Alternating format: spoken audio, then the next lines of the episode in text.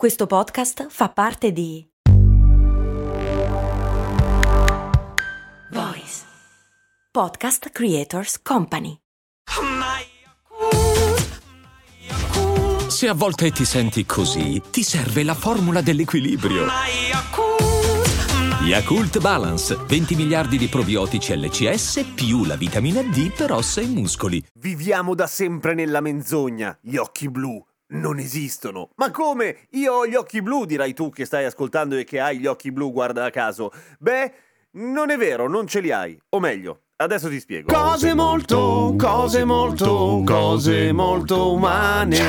Ovviamente non è che non esistono gli occhi chiari, gli occhi blu, gli occhi verdi o gli occhi grigi. Quello che non esiste è il colore blu all'interno degli occhi blu. Mm, cioè, quello che determina il colore degli occhi è quello che determina il colore di praticamente ogni nostra parte del corpo, come abbiamo visto due puntate fa sui capelli. Cioè, la melanina è quello che colora la nostra pelle, colora i nostri capelli e colora anche i nostri occhi. E la melanina è solamente marrone, al massimo sul rossiccio.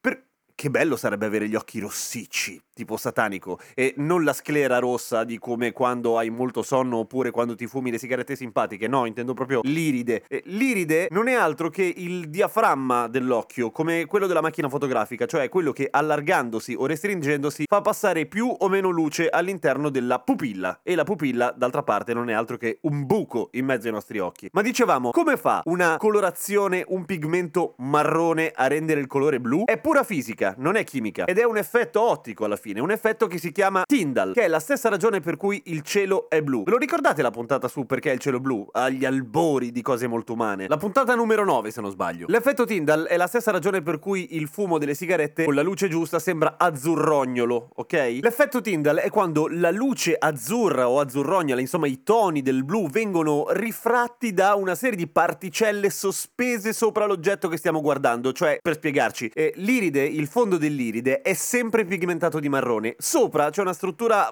reticolare che si chiama stroma, stroma corneale, in cui possono essere sospese più o meno particelle di melanina. Se le particelle sono tante, a posto, ma quando sono poche, la luce rossa, quindi del marrone, viene assorbita, mentre rimbalza quella blu e quindi ci dà l'effetto del blu. Ora, la cosa interessante è che sugli occhi o degli occhi esistono tutta una serie di credenze abbastanza radicate nel tempo, ma che non sono del tutto vere. Per esempio, si dice sempre che il colore degli occhi occhi è determinato da un gene e che il gene del colore marrone è assolutamente preponderante nei confronti del colore blu, per cui due genitori, uno con gli occhi scuri e uno con gli occhi chiari, daranno sempre o quasi sempre luogo a un figlio dagli occhi scuri, ma i geni che determinano gli occhi sono in realtà molti di più e molti altri si stanno scoprendo via via che interagiscono fra loro in modo praticamente imprevedibile, per cui non è così facile, ok? Quindi se hai gli occhi diversi dai tuoi genitori, non è detto che tu sia adottato adottato. Tra l'altro, quella dei colori chiari è una mutazione avvenuta probabilmente fra i 10 e i 6 mila anni fa da qualche parte, o in Europa o in Africa, a seconda del momento. E se fosse in Europa, probabilmente nelle aree intorno al Mar Nero. Per cui tutti quelli con gli occhi chiari hanno dei parenti su, su paesi balcanici.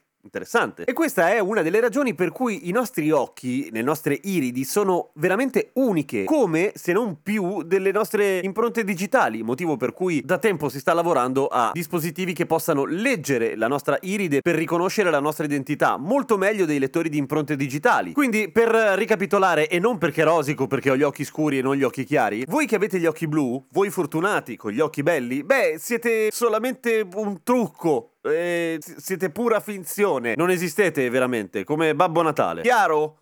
Ecco. A domani con cose molto umane! Ah, a proposito, volevo ringraziare tutti i nuovi Patreon che si sono iscritti su patreon.com slash cose molto umane e lo dico anche a voi, sulla pagina l'ho già annunciato un po' di tempo fa. A partire da novembre eh, ci sarà la pubblicità su cose molto umane, non per i patron naturalmente, che potranno scaricare le puntate su patreon.com. Per cui se vi va di iscrivervi, fatelo! E poi un'altra cosa, visto che qualcuno ogni tanto mi chiede, mh, mm, ci sono altri podcast che faccio, eh, anche se sono molto diversi da cose molto umane. Ad esempio, eh, se cercate su radiopopolare.it e cercate Popcast con la P, Popcast, trovate tutta una stagione, anzi due stagioni eh, di racconti che durano una mezz'oretta l'uno su eh, storie, morti, cose di guerra, cose che fanno ridere, insomma, racconti fatti da me e magari vi piacciono, magari no, ma tanto sono gratis